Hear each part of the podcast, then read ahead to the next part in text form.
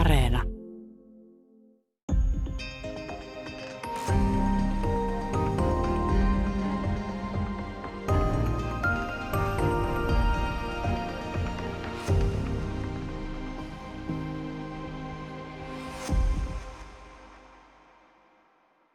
Hyvää päivää. Täällä on tänään vieraana toimittaja ja tietokirjailija Paula Tiessalo. Me puhutaan suomalaisista seksinostajista, vastuullisista suomalaisista seksinostajista. Sä oot kertonut kirjan Rakkautta rahalla ja alaotsikosta löytyy jo tämä vastuullisuus. Eli minkä sä haluat tässä erottaa? Ikään kuin joku julkisuuskuvan vastuuttomasta ihmisestä vai jokin tällaisen. Että haluatko tuoda ikään kuin jonkun ihmisryhmän esiin vai haluatko ikään kuin muuttaa käsitystä koko asiasta? Minkälainen tämä on? Tämä myyntityö. Joo, siis oikeastaan tämä sun jälkimmäinen vaihtoehto. Nyt laittaisin rastin siihen ruutuun. Eli haluan haastaa sitä mielikuvaa, mikä meillä aika yleisesti on seksinostajista, että heissä on joko lähtökohtaisesti jotain vähän vikaa, että on vähän semmoisia luusereita, takakammarin poikia tai jollain lailla esimerkiksi sosiaalisesti tosi, että heillä on haasteita vaikka sosiaalisessa kanssakäymisessä ja näin, että he ei ikään kuin ilmaiseksi, nyt mä hipsuttelen tämän lainausmerkkejä, että ikään kuin ihmisiä, jotka eivät ilmaiseksi saa. Tai sitten he on ihmisiä, jotka on jollain lailla rikollisia, jotka halveksii seksityöntekijöitä ja jollain lailla suhtautuu naisiin tai transseksityöntekijöihin jotenkin äärimmäisen negatiivisesti ja jopa aggressiivisesti. Eli sen takia mä halusin kirjoittaa tämän kirjan, että mä halusin tuoda esille sitä, että Suomessa, josta tämä kirja kertoo suomalaisista asiakkaista, suurin osa heistä on hyvin tavallisia ja ihan hyvin käyttäytyviä ihmisiä. Sulla on haastatteluaineisto tässä aika laaja. Tällainen sisältö, joka saattaa olla kuitenkin monelle aikamoinen uskalluksen paikka puhua siitä, etenkin jos siihen liittyy jotain rikollisuuden leimoja, mitä siinä ei pitäisi olla, tai häpeän leimoja. Missä olet saanut tällaisen aineiston kasaan?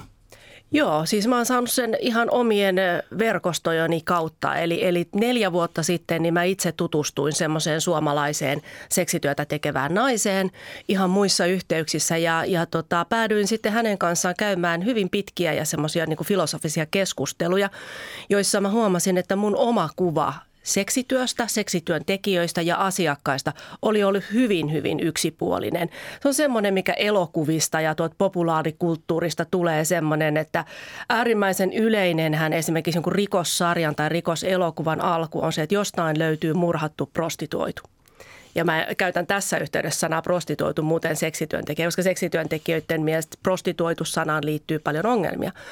Mutta tämä on se mielikuva, mikä mullakin tietyllä lailla oli, että seksityöntekijät on lähes aina uhreja ja asiakkaat on aina lähes jotenkin aina jonkunlainen vaaratekijä tai ikäviä ihmisiä. Niin ne keskustelut 4 vuotta sitten, kun tutustuin tähän seksityöntekijään, niin ne muutti melkein kerralla mun ajatukset sillä lailla, että yhtäkkiä mä näin, että tässä asiassa onkin paljon enemmän sävyjä.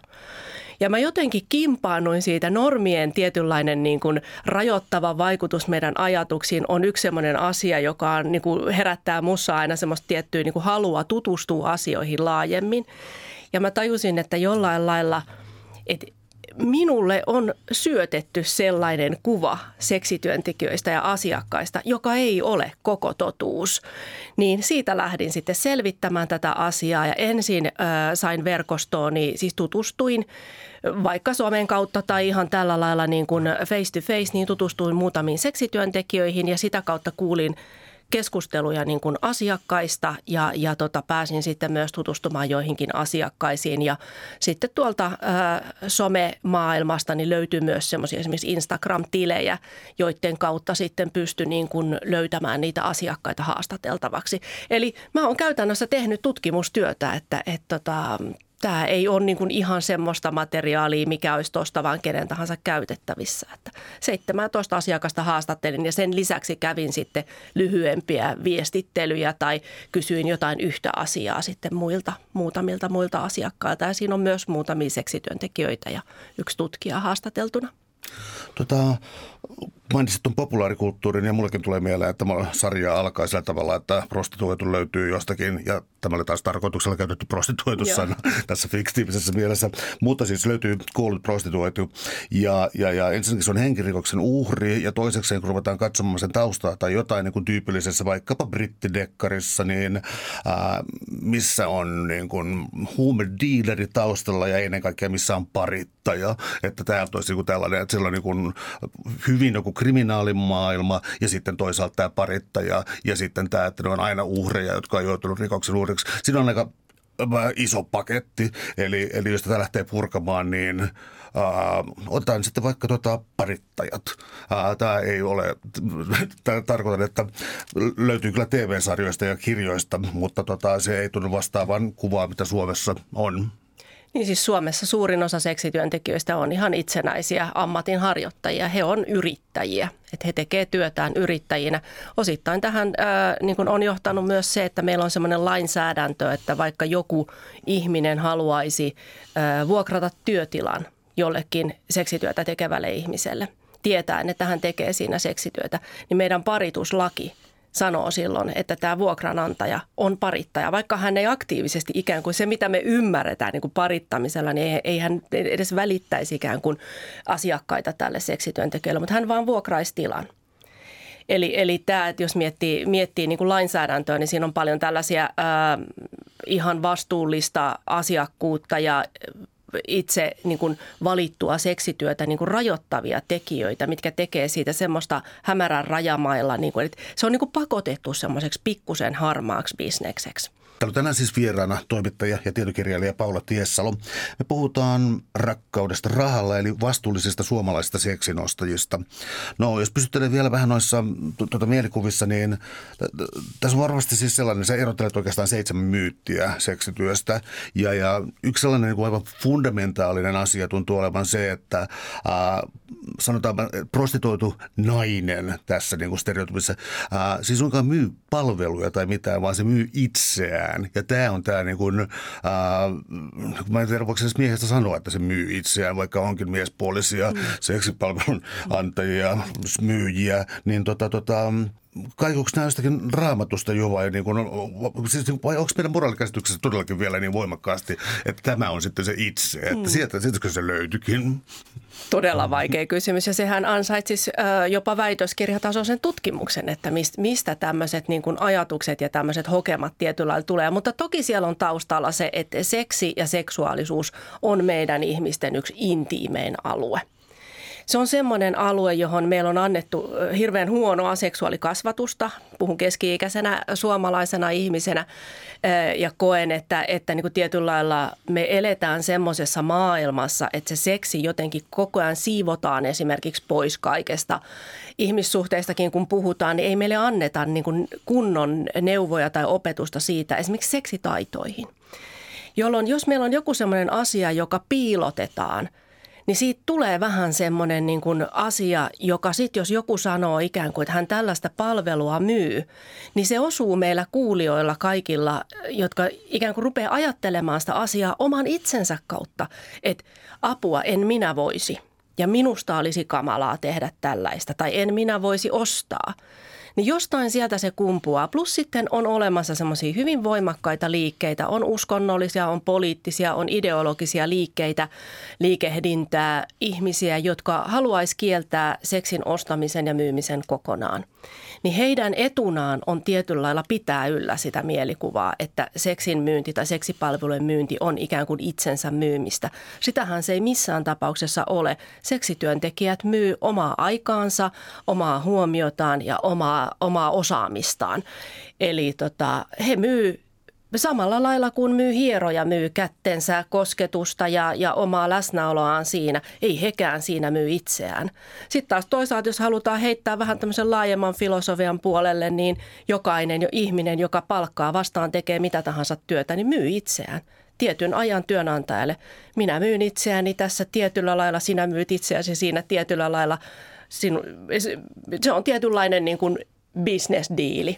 Mutta se on ihan totta. Se sanonta siitä, että seksityöntekijä myy itseään, niin se pitäisi kyllä jotenkin niin kuin räjäyttää kokonaan pois, koska näin ei ole. Kukaan ihminen ei myy itseään.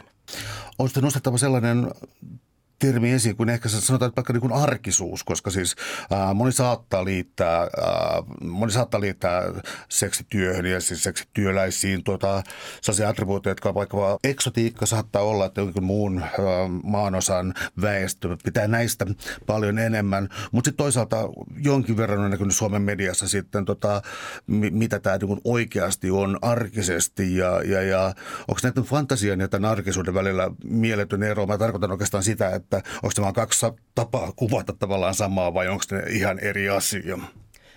Se on tosi vaikea, oikeastaan mahdoton sanoa, että siis seksityön työntekijöistä on todella vähän tutkimusta, mä puhun nyt Suomesta, ja asiakkaista tästä tutkimusta ei ole käytännössä lainkaan, ei Suomessa eikä juurikaan myöskään maailmalla. Eli on niin kuin vaikea ruveta vertailemaan, että mikä, niin kuin, onko se 50-50, jotkut fantasiat ja mikä on todellisuus, mutta sen perusteella, mitä mä olen tähän aiheeseen tutustunut näiden mun haastattelemien asiakkaiden kautta ja niiden seksityöntekijöiden kautta, joita haastattelin, niin sieltä tulee esiin se hirveän hassu asia oikeastaan, että mä kirjoitan 250 sivua kirjaa siitä, että mun lopputulema on, että asiakkaat on ihan tavallisia ihmisiä. Ja se, mitä toivotaan, on usein hyvin tavallista. Se taas, mitä me sitten kukin mielletään tavallisena. Jollekin voi olla tavallista se, että hän haluaa ihailla toisen nailonsukissa olevia jalkoja. Jollekin muulle se voi olla erikoista. Mutta jotenkin semmoinen seksityön arki asiakkaiden ja työntekijöiden näkökulmasta Suomessa niin on hyvin tavallisia. Kaksi ihmistä kohtaa toisiaan. He on sopinut siitä, mitä tässä tehdään, ja se tehdään, ja raha vaihtaa omistajaa, ja sen jälkeen kumpikin jatkaa omaa elämäänsä. Täällä on tänään siis vieraana toimittaja ja tietokirjailija Paula Tiessalo. Me puhutaan seksin ostamisesta Suomessa ja ikään kuin kunnollisista asiakkaista tässä. Jotta asiakas voisi olla kunnollinen, tarkoitan sitä, että kun kysymys ei ole, sanotaan vaikka näin, että kysymys ei ole vain aktista, vaan transaktiosta ja tällaisesta, siis tällaisesta myyntityöstä, niin rajoja täytyy varmaan olla selvillä, koska siis on monta enemmän tai vähemmän romanttista kirjaa, jossa rakastutaan johonkin kurttisaaniin ja niin kuin tehdään, tapahtuu jotain tällaisia, mutta niin kuin rajat täytyy varmaankin sitten asettaa. Mä otan anteeksi tällainen tavattoman laaja kysymys, mutta mitkä on niin kuin olennaisia seikkoja tässä, ettei homma mene aivan pieleen? Joo. Oikeastaan niin kuin tässä sanoin, että kurtisaan ihana vanhanaikainen sana ja haluaisin jotenkin ehkä tässä vaiheessa nostaa esiin myös sen, että mähän on haastatellut myös naisasiakkaita ja myös yhtä muun sukupuolista. Eli on tärkeää jotenkin koko ajan, kun me puhutaan seksin ostajista, niin muistaa se, että heitä on siis kaikkia sukupuolia, on kaiken ikäisiä. Voi olla just, kunhan he on täysi-ikäisiä, eli 18 täyttänyt voi mennä ostamaan seksipalveluja ja heitä on siis 80. Mulle soitti tämän kirjan tekemisen aikana yksi 92-vuotias mies, joka kertoo, että hän on tosiaan niin kuin asiakas ja hänestä tuntuu tosi hyvältä, kun hän oli jostain lukenut, että mä kirjoitan tällaista kirjaa. Hänestä tuntuu tosi hyvältä, että hän sai ensimmäistä kertaa elämässään 92-vuotias mies sanoa jollekin ääneen, että minä olen asiakas. Ja kaikki kohtaamiset ovat olleet ihania, eikä kukaan ole käyttänyt ketään hyväksi. Ja sulla oli laaja kysymys, jonka mä melkein unohdin, mutta en unohtanut, nyt mä tulen siihen. Mulla on tähän lyhyt vastaus. Tämähän on siis, olen rakentanut kirjan sen verran nerokkaasti, tämän verran mainostan, että sen kirjan loppupuolella on 20 yleisintä kysymystä seksin ostamisesta. Miten teen sen järkevästi? Se on vähän sama, kun sä menet ostamaan autoa. Sun on hyvä tietää tietyt asiat, jotta sua ei vedätetä tai jotta sä et näyttäydy ihan törppönä.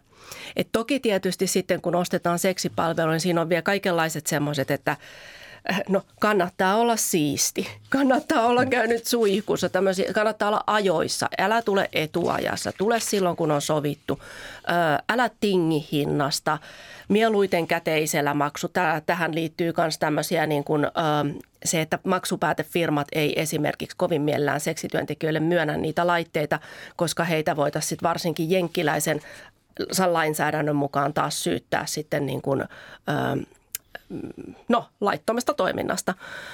Mutta se, että miten ostan seksiä vastuullisesti, mitä kannattaa ottaa huomioon, niin hyvin yksinkertaisesti voisi sanoa, että miten sä ostaisit vaikka just hierontapalvelua tai personal trainer-palvelua kuntosalilta.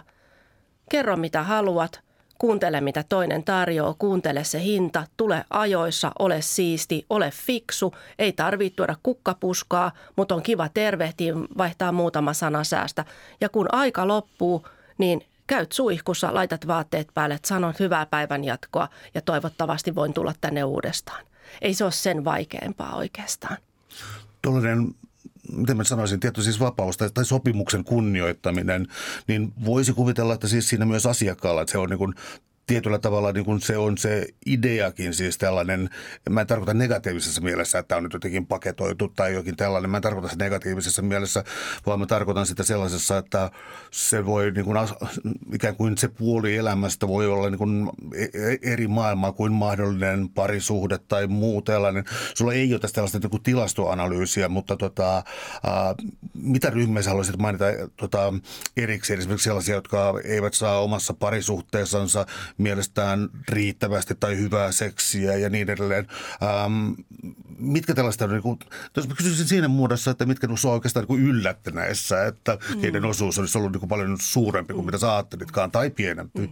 No mulla on vaikea sanoa tai mahdoton sanoa osuuksia, koska mähän olen valinnut nämä asiakkaat. Ja mun asiakkaat, joita mä olen haastatellut, niin ne on toki tietyllä lailla semmoisia, jotka pystyy verbalisoimaan asioita. Et jos joku sanoo, että ostan seksiä, koska se on helppo tapa saada seksiä, niin se on varmaan aika yleinen syy ostaa seksiä ja se on täysin ok. Mutta jos mä olisin 17 tällaista asiakasta haastatellut, niin mun kirja olisi tosi lyhyt. Eli en pysty sanomaan niin kuin mitään määriä, mutta oikeastaan mä kuulen tai käännän sun kysymyksen nyt itselläni sellaiseksi, että minkälaisia merkityksiä ihmiset, asiakkaat antaa sille seksipalvelujen ostamiselle. Eli mitä he ikään kuin, hakee sillä. Ja mä nostasin sieltä ehkä esiin sen, että mikä mua kenties eniten hämmästytti, oli se semmoinen vastuullinen oman seksuaalisuuden toteuttaminen ammattilaisen kanssa rahalla sen sijaan, että mennään pettämään omaa puolisoa jossain tuolla mikä Victoria, mitä näitä on näitä sivustoja, en edes mene sanomaan nimiä, kun en tiedä millä sivustoilla, mutta on olemassa paljon, pettämistä on olemassa tosi paljon, että parisuhteissa niin kuin semmoinen seksuaalinen kohtaamattomuus, joka juontaa osittain juonensa siitä, että meidät on niin huonosti ikään kuin seksuaali kasvatettu, me ei osata puhua edes oman kumppanin kanssa saattaa olla vaikeinta puhua seksistä.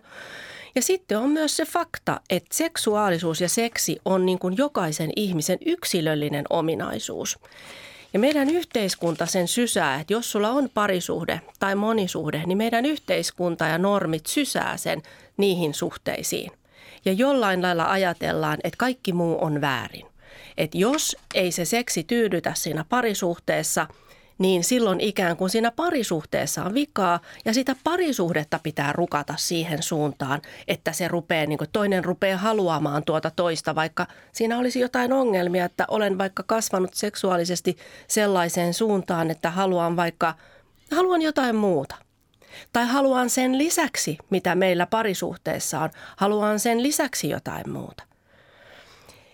Niin ehkä tämä yllätti, että ne ihmiset, joita mä haastattelin, joilla oli siis on parisuhde ja jotka kävi seksityöntekijän luona ja vielä sillä lailla, että he ei ollut sitten kumppanilleen siitä kertonut, eli sinänsä petti ammattilaisen kanssa, niin se heidän tapansa puhua niistä heidän puolisoistaan oli äärimmäisen kaunis. He koki, että he niin kuin hoitamalla sen oman ikään kuin tarpeensa ammattilaisen kanssa, niin se on turvallinen tapa. Sieltä ei tule ihastuksia yleensä, ainakaan ei kuulu niin kuin bisneksen, vahinkoja voi toki tapahtua, mutta ei kuulu niin kuin kuvaa. Seksityöntekijä ei soittele perään, hän ei paljasta sun puolisolle, että hei toi ostaa seksiä. Ja sitten siellä on useimmiten myös seksityöntekijät pitää huolta omasta terveydestään, eli niin kuin tautien riskit voi olla pienemmät kuin se, että menee baarista iskemään jonkun. Niin se ehkä mua hämmästytti, semmoinen vastuullisuus myös siitä parisuhteen seksuaalisuudesta niillä ihmisillä, jotka sen lisäksi ostavat seksipalveluita. Sä mainitsit kirjassasi myös liikuntarajoitteisen ihmisen, valitettavasti mun printteri on lopettanut musteen tulostamisen, joten mä muistiinpanoista ei löydy tätä, mutta siis pyörätunnella liikkuva ihmisen, jota sä oot haastatellut julkisuudessa, muistaakseni Ylelle, ja sanoisinko, että ymmärtääkseni hyväksyntä hänen toimintaa kohtaan oli laajaa ja siitä ei närkästytty, mutta aukeeko tästä joku spektri muutenkin, siis jotenkin sanotaan vaikka sosiaalisesti rajoittuneisiin, johonkin siis tällä tavalla. Siitä että oikein kaikenlaisia spektrejä, semmoinen Rubikin kuutiospektri. Joo, toi on hirveän hyvä kysymys ja meillä on, ja kun mä sanon meillä, mä tarkoitan yhteiskuntaa, eli me yhteiskunnassa suhtaudutaan eri tavoin erilaisiin asiakkaisiin. Viime vuosina, sanotaan 10 vuoden ajan ehkä, on suurin piirtein jo puhuttu siitä aika myönteisellä tai ainakin neutraalilla sävyllä, että jos ihmisellä on vaikka joku liikuntavamma tai hänellä on joku muu sellainen este, että voidaan ajatella, että hänen niin kuin mahdollisuutensa saada NS-tavallisilta markkinoilta ikään kuin minkäänlaista seksisuhdetta tai parisuhdetta, niin on huomattavan paljon niin kuin pienemmät kuin muilla ihmisillä.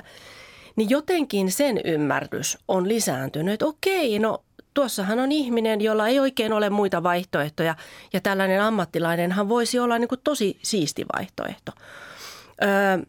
On maita, jossa niin kuin esimerkiksi vammaisille ihmisille niin tulee jotain Kela-korvausta jopa siihen, että he voi niin kuin palkata tietyn kertamäärän vuodessa seksityöntekijän niin kuin itselleen. Ja se, että meidän niin kuin ajatukset vammaisten tai muuten niin kuin semmoisten ihmisten seksin ostamisesta, joilla on ikään kuin joku sellainen seikka, mikä vaikeuttaa heidän kumppanietsintänsä muuten, niin se on alkanut muuttua. Niin mä uskoisin, että nyt se on liikkumassa tai laajentumassa tämä tietynlainen hyväksyntä siihen, että naiset on ruvennut kertomaan seksin ostamisesta. Ja tämähän kiepauttaa tämän koko niin kuin normatiivisen ajattelun aivan päälaelleen, että hyvänen aika. Et ensinnäkin me ajatellaan, että nainenhan saa aina seksiä, ja mä puhun nyt heteronaisista. No, heteronainen voi saada aina tietynlaista niin kuin fyysistä kontaktia, panemista, jos hän menee Tinderiin tai baariin suoranaisesti sitä hakemaan. Mutta se, että onko se turvallista, onko se hyvää, minkälaisia jälkiselvittelyjä siitä tulee, niin se on sitten taas aivan eri asia. Niin kuin me kaikki aikuisina ihmisinä ymmärretään, että ei se ole niin yksinkertaista. Ja sitten toisaalta helposti ajatellaan, että naisen seksuaalisuus on jotenkin semmoista pientä ja kapeata ja sievää ja nainen odottaa sohvalla, että joku tulee ja vie minut valkoisella ratsulla upeaan seksuaaliseen ja muutenkin semmoisen loppuelämän seikkailuun asumaan ranskalaiseen linnaan. Että se, että nainen ottaa seksuaalisuuden omiin käsiinsä ja lähtee toteuttamaan sitä ammattilaisen kanssa, niin se on aika radikaalia. Ja se haastaa meidän näitä olemassa olevia niin kuin ennakkoluuloja asiakkaista niin railakkaasti, että meidän on vaikea tuomita naista, joka ostaa seksipalveluita. Eikö vaan? Se on jotenkin ihan eri. Sitten tulee heti kysymys, no mitä sä ostat? No mun haastattelemat naisasiakkaat osti, yksi ostaa sidontaa, toinen ostaa kipukokemuksia, Kuulostaa munkin mielestä niin kuin paljon fiksummat lähteä ammattilaisen kanssa ottamaan ensimmäistä kertaa niin kuin piiskaa kuin se, että jostain tuolta nettialustalta, että joo, minä olen tämmöinen true dom, minä tulen ja piiskaan sinua. En suosittele kenellekään semmoista tuntematoista ihmistä niin menemään tämmöiseen tilanteeseen. Ja sitten siellä oli siis, no siellä oli spesiaalitarpeita. Yksi asiakas esimerkiksi, hän on parisuhteessa. Mutta hänen kumppaninsa ei pidä, että hänen rintojaan kosketellaan. Eli tämä ostaa niin kuin sit seksityöntekijältä sen, että hän voi silloin tällöin käydä koskettelemassa seksityöntekijän rintoja. Ja hän tekee tämän kumppaninsa tietäen. Eli tämä niin kuin muuttaa, että se, että vammaisten ihmisten seksin ostamiseen suhtaudutaan jo vähintään neutraalisti, ellei jopa positiivisesti. Ja nyt naiset on ruvennut puhumaan seksin ostamisesta, niin kaikki nämä on askelia siihen, että meidän on pakko ruveta miettimään, että niin, että hitsi vie, että se ajatus, mikä mulla on ollut niistä asiakkaista, että ne on jollain lailla niin kuin rikollisia tai muuten semmoisia luuserimiehiä, niin tämä tulee pikkuhiljaa todennäköisesti tai toivottavasti muuttamaan myös sitä ajatusta, mitä meillä on niistä, jotka kuitenkin on edelleen asiakkaissa enemmistönä, eli heteromiehistä, että ei hekään ole lähtökohtaisesti suurin osa heistä millään lailla vääränlaisia tai pahoja ihmisiä. Tuosta voisi jatkaa saman tien. Siis täällä on tänään vieraana toimittaja ja tietokirjailija Paula Tiessalo. Me puhutaan rakkaudesta rahalla, seksipalvelujen asiakkaista, kunnollisista asiakkaista. Mä tämän muotoilla kysymyksen vaan, se on hieman sekavana mun päässä nyt, mutta siis se, että syntyy tällainen kuva, siis niin kuin sanotaan vaikka pervertikoista, en mä tiedä, poplari kuulostaa mun mielestä aina niin luonnottomalta, mutta se, että syntyy tällainen kuva, johtuu siis varmasti nyt ainakin osittain siitä, osittain yhteiskunnasta, osittain siitä, että esimerkiksi Pohjoismaissa, pohjoismainen malli, josta toivoisin sinun puhuvan, niin en mä nyt ota tässä kauhean voimakkaasti kantaa, mutta kyllä se voisin sanoa, että kyllä se aika kaksinaismoralistiselta tuntuu, mitä Ruotsissa on tapahtunut. Eli mitä tämä pohjoismainen malli tarkoittaa? Pohjoismainen malli on jo sanana semmoinen jotenkin niin kuin vääränlainen, että siis me puhutaan semmoisesta Ruotsissa 20 vuotta sitten, niin säädettiin laki, joka tekee seksin ostamisesta rangaistavaa. Eli asiakkaista tehtiin niin kuin kerralla rikollisia. Ja tätä markkinoidaan sitten myös tämmöisenä Nordic-modelina, vaikka Suomessa tilanne lainsäädännön suhteen on aivan erilainen, että meillä siis sekä seksipalvelujen myyminen että niiden ostaminen täysi-ikäisten omasta tahdostaan työtä tekevien niin kuin, ja omasta tahdostaan ostavien kesken, niin on täysin lainmukaista. Se ei ole laitonta millään lailla. Suomessa kyllä seksityötä niin kuin rajoitetaan monilla semmoisilla käytännön seikoilla, esimerkiksi markkinointikiellolla, että ei oikeastaan missään saa markkinoida seksipalveluja näin.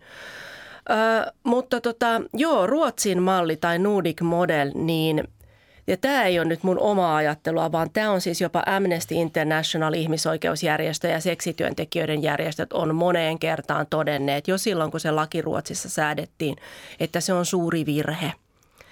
Se tekee seksityöstä entistä vaarallisempaa sen sijaan, että se tekisi siitä turvallisempaa, koska miksi näin on se, että seksi on sellainen asia, että sitä on myyty ja ostettu aina.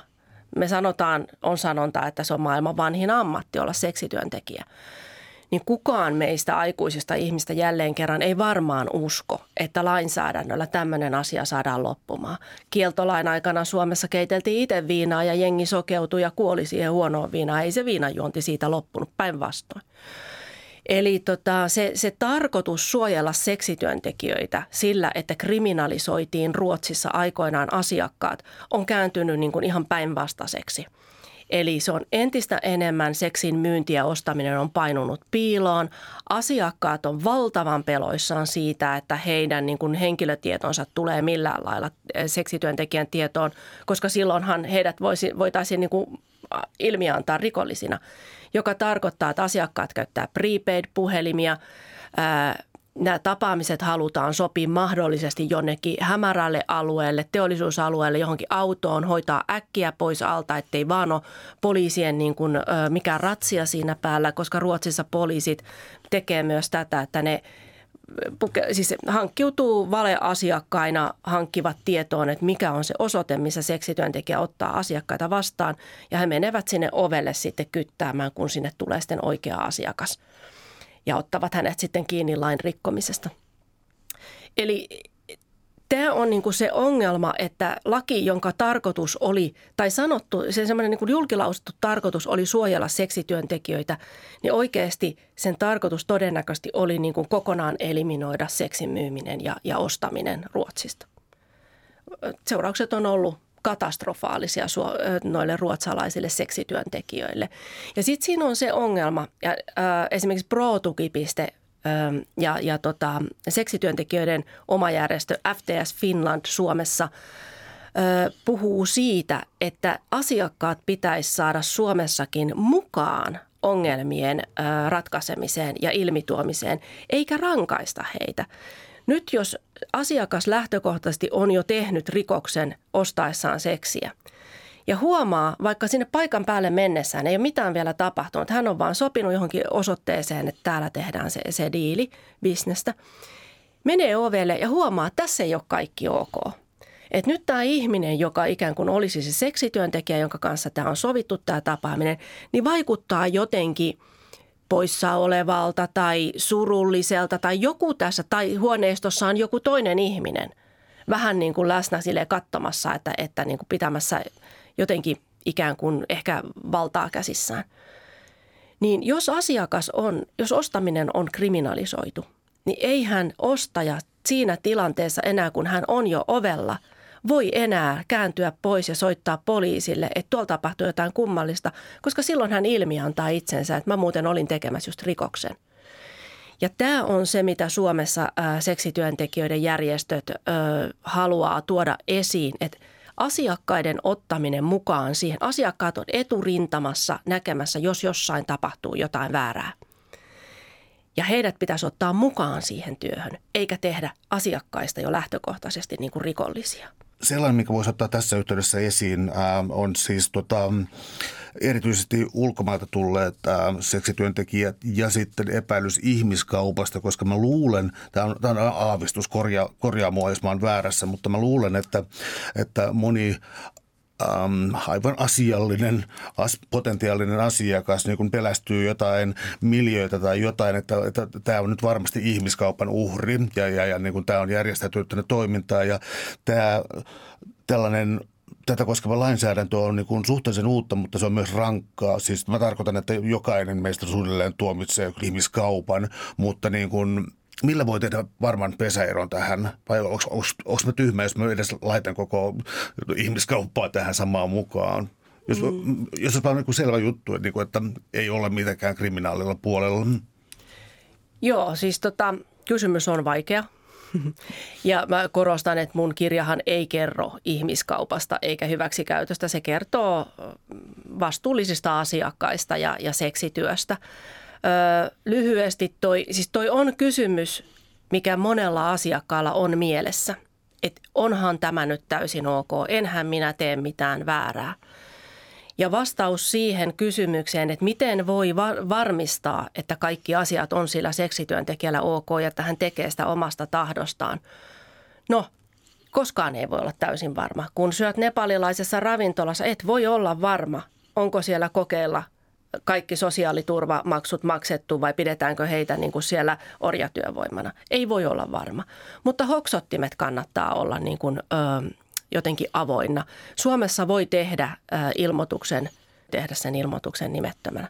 Suomessa suuri osa, en sano suurin osa, ei voi sanoa, kun ei ole tutkimusta, mutta suuri osa seksityöntekijöistä ja asiakkaista ja se, mitä siellä niin kuin tapahtuu seksibisneksessä, niin suuri osa on täysin ongelmatonta. Mutta me jotenkin ehkä korostetaan tätä niin kuin ongelmapuolta. Täällä on tänään siis vieraana toimittaja ja tietokirjailija Paula Tiessalo. Ja me puhutaan seksityöläisistä ja heidän asiakkaistaan, kunnollisista asiakkaista. Yksi asia,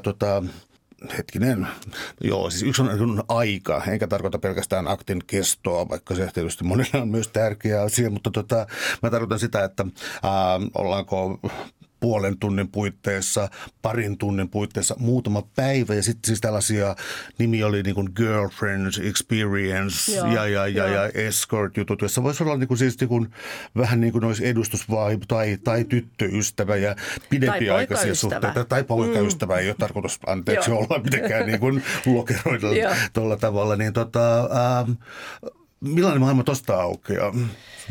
No siitähän aukeaa se maailma jotenkin, mitä mä tuolla kirjalla tietyllä lailla tavoittelin, että miten valtavan moninaista ja moneen tahoon, niin kuin moneen suuntaan aukeavaa on ensinnäkin ihmisen seksuaalisuus tai seurantarve tai joku sellainen niin kuin oman fetissin toteuttamismahdollisuus ja tällä lailla. Ja se kertoo siitä, että asiakkaiden tarpeet on todella erilaisia. Se kertoo myös siitä, että seksityöntekijöiden palvelut, mitä kukakin tarjoaa, on todella erilaisia. Osa haluaa tarjota hyvin lyhyitä aikoja, jotta siihen ei niin kuin paljon mahdu sitä puhumisaikaa eikä semmoista niin kuin tietynlaista emotionaalista läsnäoloa. Mä en puhu nyt ihastumisista, vaan tiettyä emotionaalista läsnäoloa. Että jos mä menen kampaajalle ottamaan värjäyksen, se kestää 2 tuntia, niin siinä on pakko vähän puhuakin. Että jos ottaa seksityöntekijälle asiakas pari tuntia aikaa, niin useimmiten siinä myös jutellaan. Niin se on emotionaalisti erilaista. Ja seksityöntekijöillä on erilaiset palveluvalikoimat samalla lailla kuin asiakkailla on todella erilaiset tarpeet. Et joku tarvitsee sen, että he haluaa seksiä, he ei halua lähteä baariin iskemään kumppania tai Tinderiin niin kuin yrittämään saada niin kuin deittejä seuraavalle päivälle jo, vaan heille se on selkeä keino.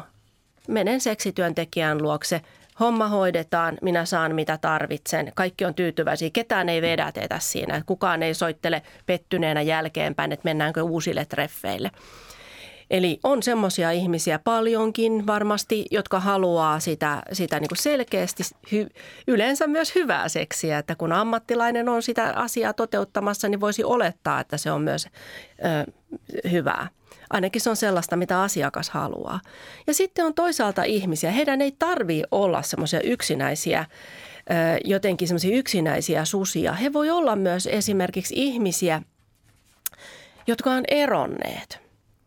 Tai joilla on esimerkiksi matka, no tämä on myös yksi sellainen perinteinen kuva, että on tämmöisiä bisnesmiehiä nimenomaan, jotka matkatyössä matkustaa kaupungista toiseen ja hotellikuolemaa välttääkseen. He ottaa eskortin seurakseen ravintolaan ja teatteriin. Siinä ei välttämättä edes ole seksiä.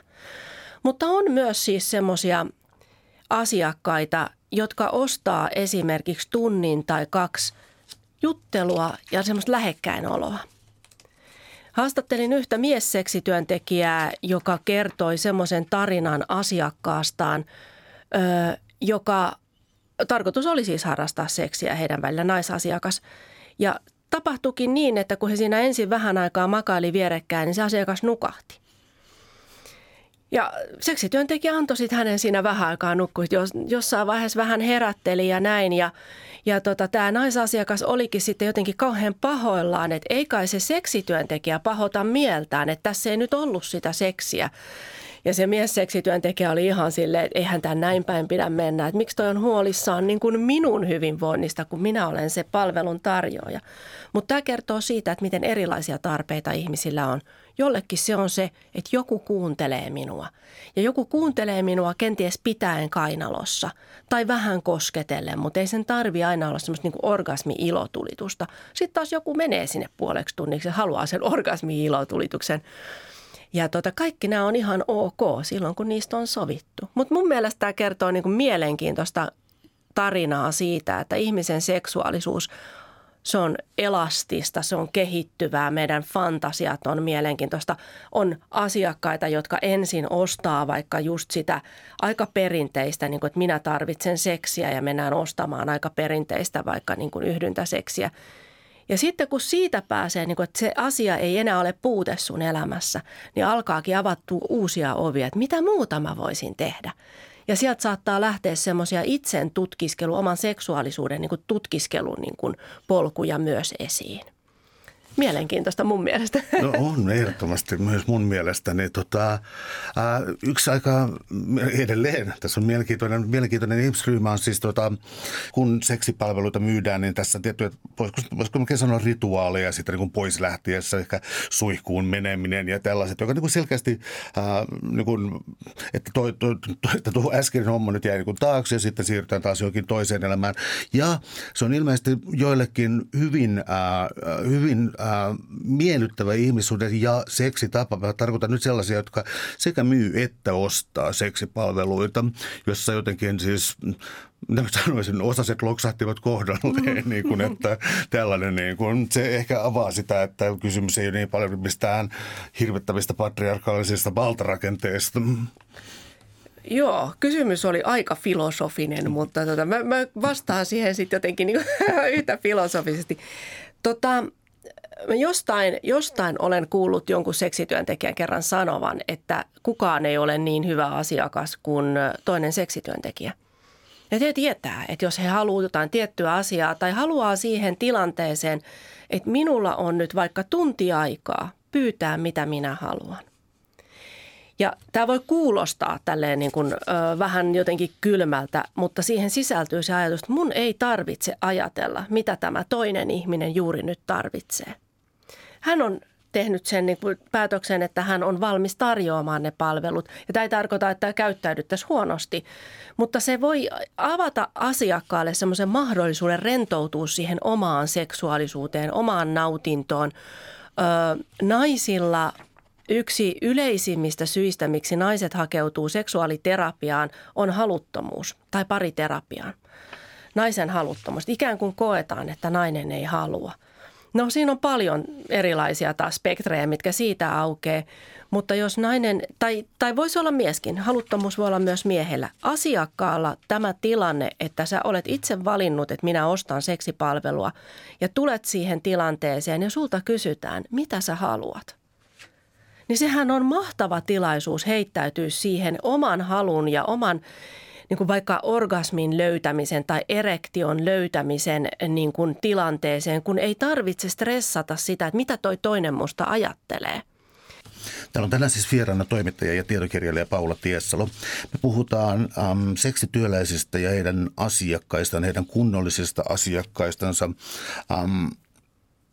Jos mä yritän niin tiivistää tässä näin, tulla näihin kunnon asiakkaisiin, niin siis tässä on ollut esillä nyt tässä meidän keskustelussa jo siis se, että niin kun, sovitaan, mitä tehdään ja niin kun, eli siis niin kun, tavallaan niin kun, siis rajoista huolehtiminen, ettei tule väärinkäsityksiä, siis niin kun,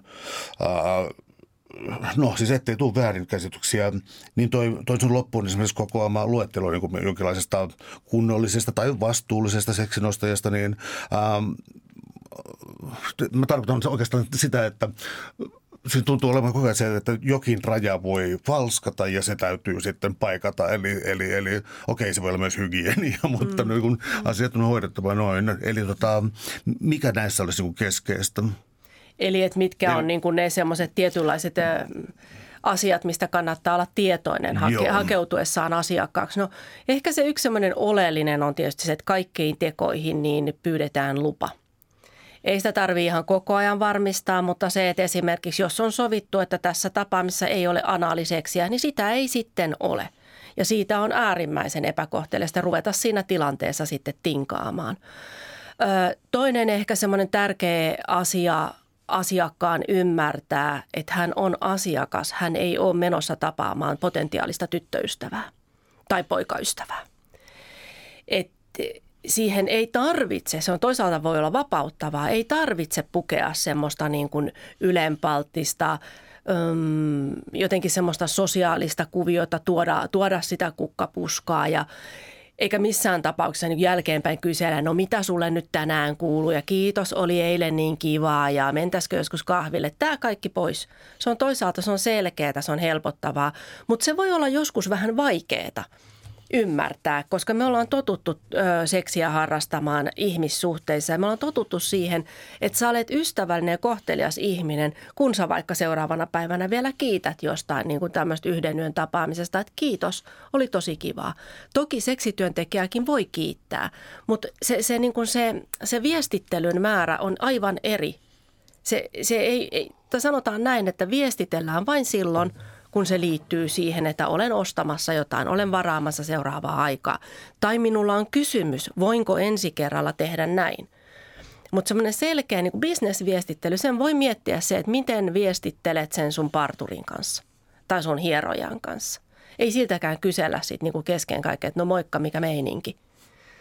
Jollet sä sanoit, moikka, mikä meininki, että olisiko sulla huomenna kenties vapaata aikaa, niin se on jo sitten ihan eri asia. Eli ehkä näiden asioiden ymmärtäminen, että seksuaalisiin kosketukseen liittyviin asioihin pyydetään aina lupa. Se, että kyseessä on seksityöntekijä, ei tarkoita, että mikä tahansa on sallittua. Hän on ihminen, hän määrittelee omat rajansa. Ja toinen on tämä, että älä sekoita siihen sitä semmoista niin kuin seurustelu-ihmissuhdekuviota. Nämä on ehkä ne. Ja sen takia mä niin kuin koen, että toi niin kuin tärkeä oli kirjoittaa toi kirja ja just siellä lopussa oleva se 20 kysymystä, miten seksiä ostetaan järkevästi ja vastuullisesti. Että me saadaan piirrettyä kuva siitä, mitä on asiakkuus. Että jos ei se kerran ole sitä semmoista meidän niin kuin leffoista oppimaa, että mä oon jollain lailla huono ja mä oon jollain lailla rikollinen tai musta on jotain vikaa. Kun tiedät itsesi ja tiedät, että asiakkaana olen ihan samanlainen kiva tyyppi kuin muutenkin, niin että me piirretään jonkunlaiset sopivat raamit ja rajat ja niin kuin käytöstavat sille asiakkuudelle, näin toimit, niin silloin se vähentää niitä väärinkäsityksiä. Sä käytit sanaa väärinkäsitys. Tämä on hyvä myös huomata, että moni asia saattaa nimenomaan johtua väärinkäsityksestä, eikä siitä, että asiakas haluaisi niin kuin tahallaan olla jotenkin niin kuin ikävä ihminen tai ilkeä ihminen. Ja se väärinkäsitys voi johtaa just esimerkiksi semmoiseen ylenpalttiseen viestittelyyn. Et kun ajattelee, että no, jotta mä osoitan, että mä en pidä häntä vain esineenä, johon käyn tyydyttämässä tarpeeni, niin minäpä laittelen tästä kuvia valkovuokosta kesken kaiken niin kuin jonkun työpäivän. Niin tietyllä lailla sen ymmärtäminen, että väärinkäsitykset vähenee, kun me ruvetaan piirtämään kuvaa siitä, että asiakkuus on tällaista ja toisaalta seksityönteko on tällaista. Ja ollaan niin kuin selkeästi tajutaan, mitä tässä tällaisessa niin kuin business-tilanteessa niin kummaltakin osapuolelta odotetaan ja toisaalta mitkä on kummankin osapuolen niin kuin oikeudet. Että asiakkaan upea oikeushan on nauttia ihan täysillä. Hän on ostanut itselleen tietyn määrän aikaa ja huomiota. Hän voi nauttia. Suuret kiitokset keskustelusta, Paula Tiessalo. Oli ilo. Kiitos, samoin.